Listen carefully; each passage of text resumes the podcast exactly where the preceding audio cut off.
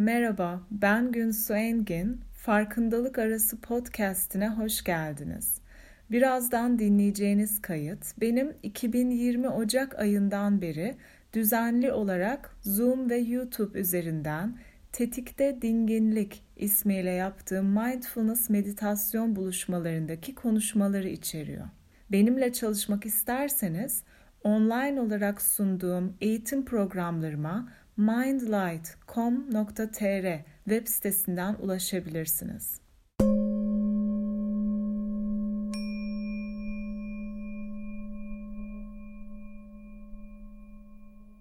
Hoş geldiniz. Şimdi kendi ekranımı paylaşacağım sizle ve Budist psikolojide neden ızdırap döngüsü içindeyiz? Niye çıkamıyoruz bu döngüden? Ve nöroplastisite ve bilim bunu nasıl açıklıyor? Bu şekilde bir anlatım sonrasında pratik. Şimdi bu benim ilk olarak 2018'de gittiğim Nepal'deki Vipassana kursunda Goenka hocamız ekrandan izliyorduk onu bilen bilir. Böyle bir e, döngüden bahsediyor ve e, bunu aslında Buda'nın öğretisinde, Buda'nın bahsettiği bir varoluş döngüsü ve Budizm'de çok bahsedilir. Şimdi neden pratik yapıyoruz ve ne oluyor pratik yapınca? Ve nasıl bir döngünün içindeyiz pratik ve farkındalığımız olmadığında? Hani pratik geçtim, farkındalıksız olduğumuzda nasıl bir döngüdeyiz? Bunu biraz açıklayacağım. Şimdi burada ilk şuradan başlayacağım zihin beden organizmasıyız insan olarak. Zihin bedenden oluşuyoruz. En basit haliyle açıklıyorum. Ve temel olarak beş temel duyuya sahibiz. İşte bilinen, bunlar da çok basit. Aslında beş değil, o daha fazla ama şimdi karıştırmayalım. Ve bu beş duyu sayesinde çevreden aldığımız verilerle bedensel duyumlar oluşuyor beş duyudan aldığımız verilerle. Örneğin bir kuş sesi duyuyoruz ve zevk alıyoruz. Bir araba sesi kornası duyuyoruz ve irkiliyoruz ve pek zevk almıyoruz.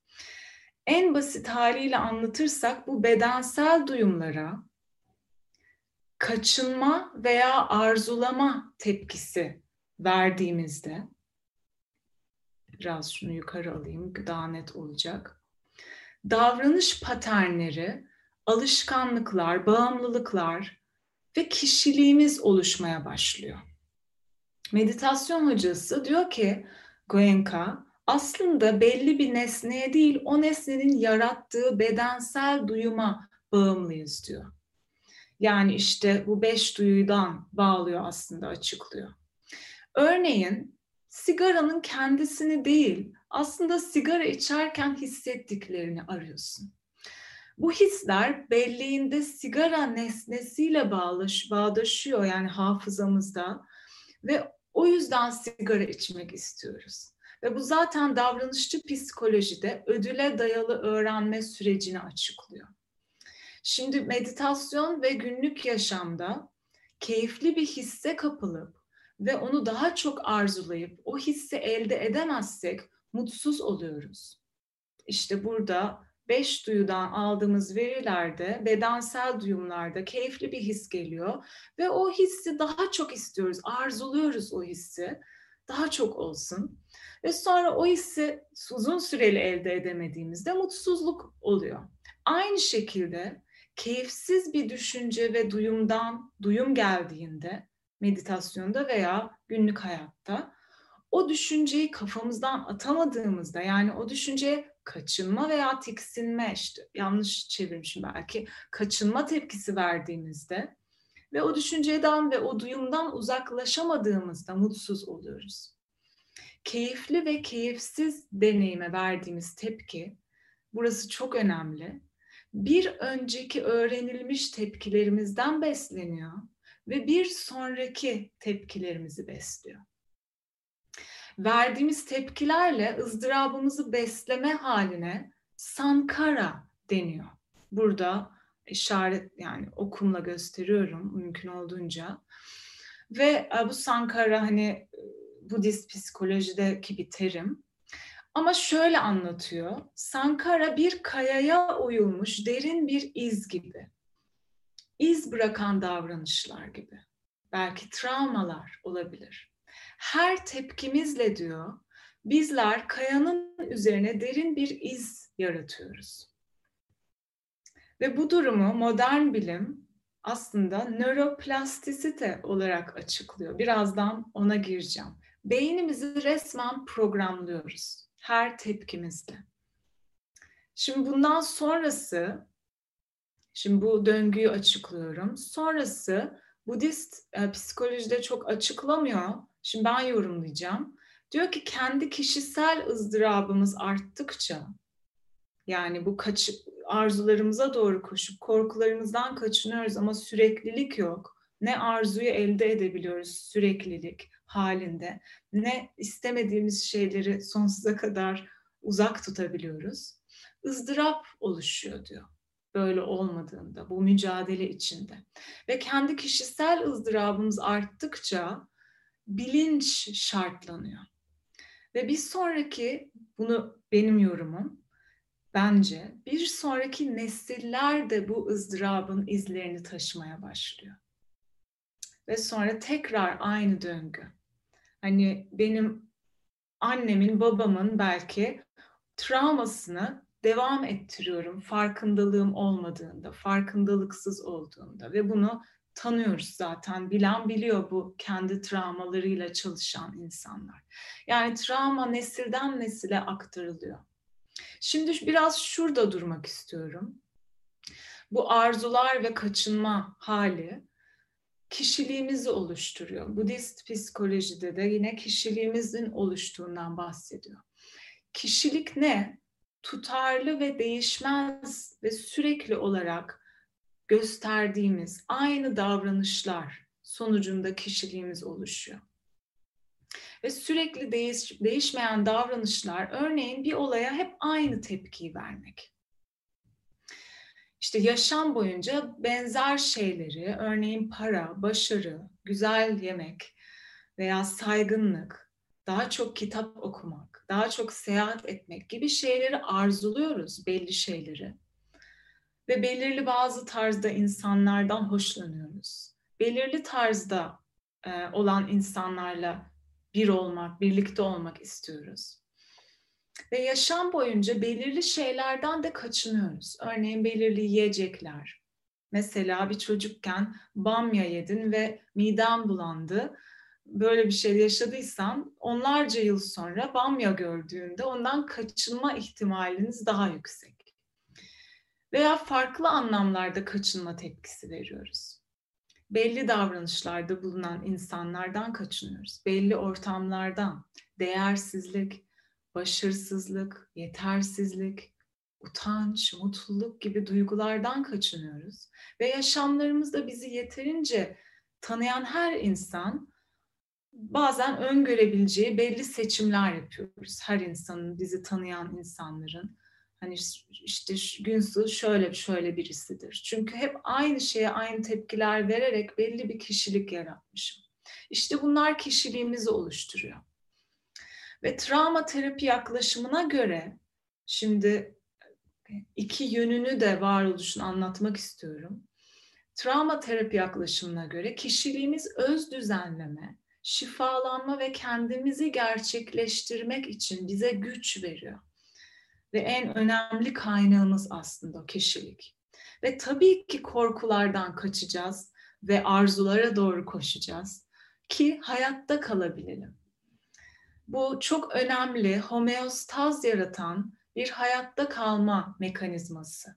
En güçlü hayatta kalma mekanizması. Buda'nın öğretisine göre ise bu hayatta kalma mekanizmamız aynı zamanda ızdırabımızı besleyen bir çark olmaya başlıyor. Yani her ikisi de doğru.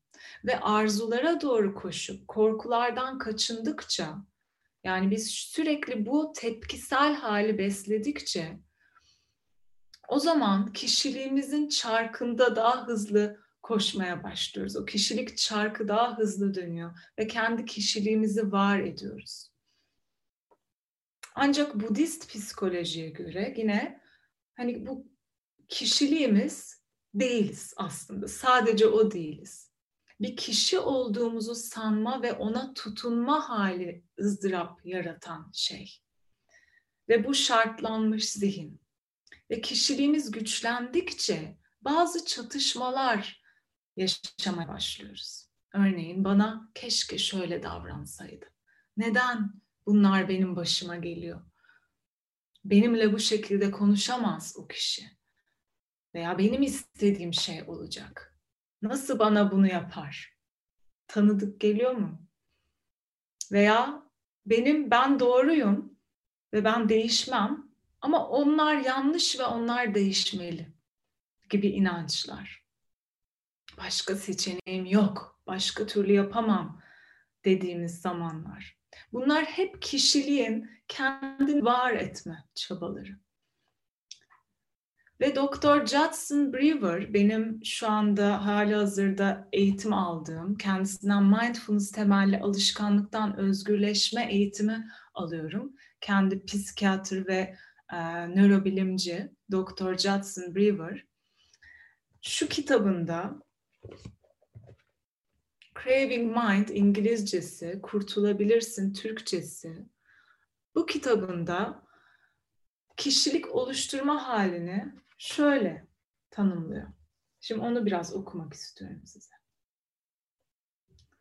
Basitçe söylersek bir davranış ne kadar fazla tekrarlanırsa dünyayı belli bir biçimde görmeyi daha fazla öğreniriz.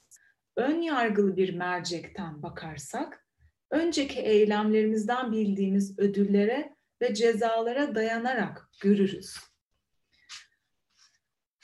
Bir çeşit alışkanlık oluştururuz. Bu mercek alıştığımız görme şeklimiz haline alır. Basit bir örnek. Eğer çikolata yersek ve tadını beğenirsek, gelecekte çikolata ile o kadar hoşlanmadığımız başka bir tatlı arasında seçim yapmamız istendiğinde büyük ihtimalle çikolataya yöneliriz. Çikolata iyidir gözlüğümüzü takmayı öğrenmiş olduk. Çikolata eğilimini geliştirdik ve bu öznel bir şeydir çünkü bizim kendi zevkimize özeldir. Aynı şekilde başka birisinin de dondurmaya karşı eğilimi olabilir. Bu böyle sürüp gider. Zamanla, burası çok önemli, zamanla belli bir gözlük tipini takmaya iyice alıştığımızda belli bir dünya görüşünü giderek daha fazla onayladığımızda o gözlüğü taktığımızı bile unuturuz. Artık bizim bir uzantımız halini alır. Bir alışkanlık veya gerçeğin ta kendisi olmaya başlar. İşte davranışlarımız o yüzden bizi biz yapıyor. Ve o yüzden o tepkilerimiz kişiliğimizi oluşturuyor ve öğrenilmiş bellekten verdiğimiz tepkilerle bir sonraki tepkilerimizi besliyoruz. Ve Doktor Brewer diyor ki ödüle dayalı öğrenme süreci bizi ödül yani iyi hissetme peşinde koşmamıza sebep oluyor. Bu ödüle dayalı öğrenme diye geçiyor. Ve mütemadiyen iyi hissetmeyi aramak ve keyifsiz hislerden kaçınmak bu döngüyü, buradaki resimdeki döngüyü yaratıyor. Ve bu beyindeki dopamin ile çalışıyormuş. Ve tüm alışkanlıkların da ödüle dayalı öğrenme şeklinde işlediğini söylüyor Doktor Brewer. Yani bizim iyi hissetme peşinde değil, ne dopamin peşinde koştuğumuzu söylüyor aslında. Her an. Şimdi e, bu ızdırap döngüsünü yarın biraz daha devam edeceğim. Çok uzun konuşmak istemiyorum.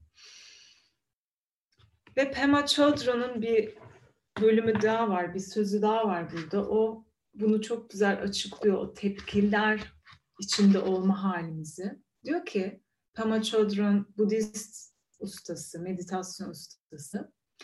Yarayı kaşırsak ve bunu alışkanlık haline getirirsek yaranın iyileşmesine imkan tanımamış oluruz. Oysa açık yaranın kaşıntısına veya acısına dayanır ve kaşımazsak sonunda yaranın iyileşmesini sağlarız.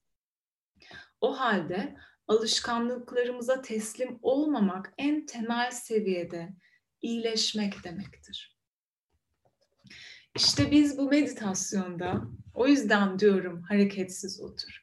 O yüzden diyorum bir keyifli duyum geldiğinde bak ona hemen tepki verme. Ve çünkü o tepkiler senin o şartlanmış halinden, otomatik pilottan oluyor.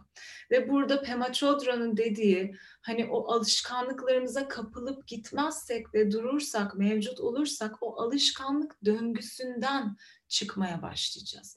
İşte bu döngü alışkanlık döngüsü.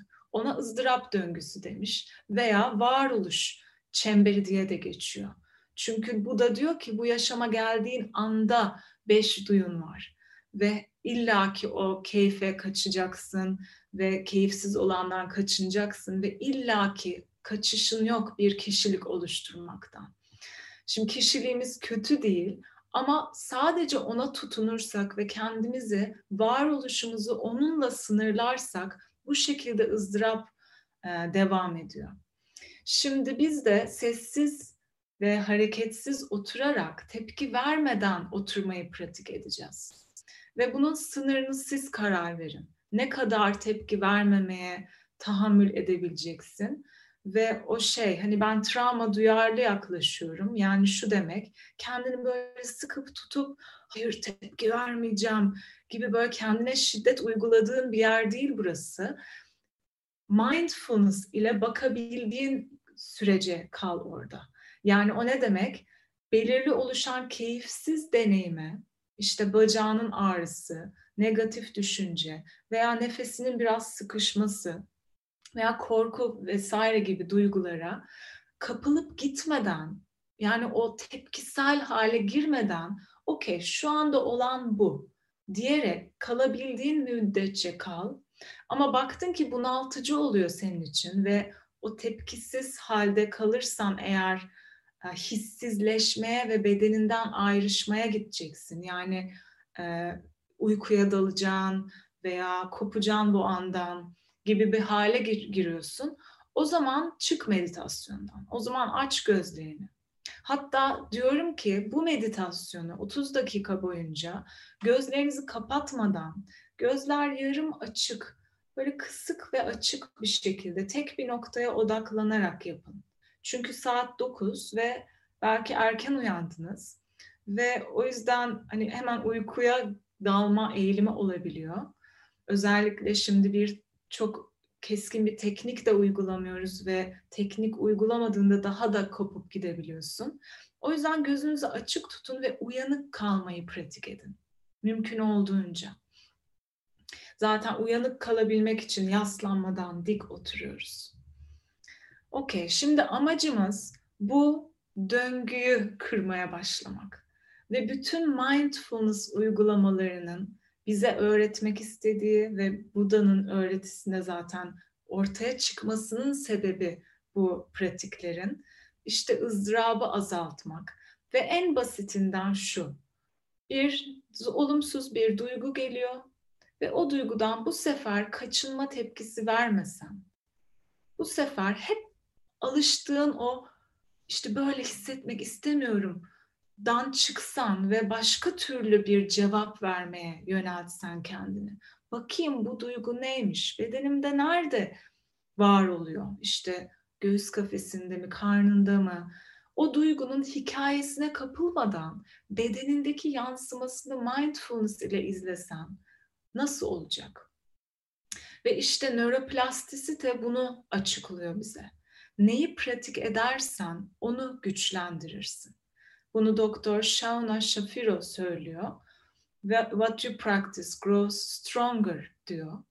Ve pratik ettiğimiz şey yargılayıcı zihin, eleştirel zihin, beğenmeme, kaçınma, arzulama. Bunları da pratik ettik ömrümüz boyunca. O yüzden bu alanlarda çok becerikli olduk.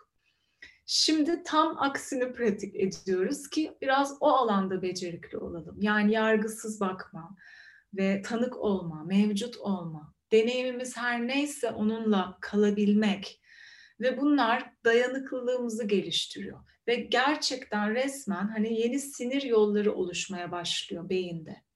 Artık hep aynı kullandığın sinir yolunu beslememeyi seçtiğinde aynı davranış ve tepkiyle o sinir yolunun gücü zayıflamaya başlıyor ve artık zorlayıcı bir olayla karşılaştığında panik tepkisi vermekten vazgeçip sakin ve izleyici ve mindful bir tavırla baktığında o mindful nasıl bakabilme becerini geliştirmiş oluyorsun. Ve o sinir yolu, o bağlantılar kurulmaya başlıyor gerçek anlamda beyinde. Hani 2500 yıl önce Siddhartha Gautama Buddha bu e, teknikleri öğretmiş. Aynı bu cycle'ı anlatarak 2500 yıl sonra modern bilim bunları kanıtlıyor. Ve buna artık güvenebiliriz, inanabiliriz ve teslim edebiliriz kendimizi bu tekniğe ama pratik ettikçe. Yani öyle sadece burada entelektüel olarak konuşup anlayamıyoruz. Belki bu döngü çok anlamamıza yardımcı oldu ama yine yetmeyecek hayatına katmadıkça. Ve evet biliyorum ama uygulayamıyorum olacak. O yüzden pratik edelim ve belki ilk defa oturacaksınız. O zaman kendi sınırınıza bir bakın. Kendi e, duygularınızın, bedeninizin, ihtiyaçlarınızın sorumluluğunu alın. Nerede bunu almış hissediyorsan hep bitirebilirsin orada. Özellikle ilk defa başlıyorsan o tahammül etme ve tepki vermeden kalma becerisini o kadar yavaş geliştiriyoruz ki. Çok yavaş yani. Belki sadece bir anlık bir duyguya tepki vermeden kalıyorsun ve sonra devam ettiğinde okey bu kadar benden diyorsun. Ve kendini yargılama ve başarısız hissetme. Sadece oturuyor olman bile bu pratiğin yaptığının bir göstergesi. Öyle hareketsiz, sessiz oturuyoruz, hiçbir şey yapmıyoruz gibi geliyor ama çok şey yapıyoruz. Bayağı resmen beynimizi yeniden programlıyoruz.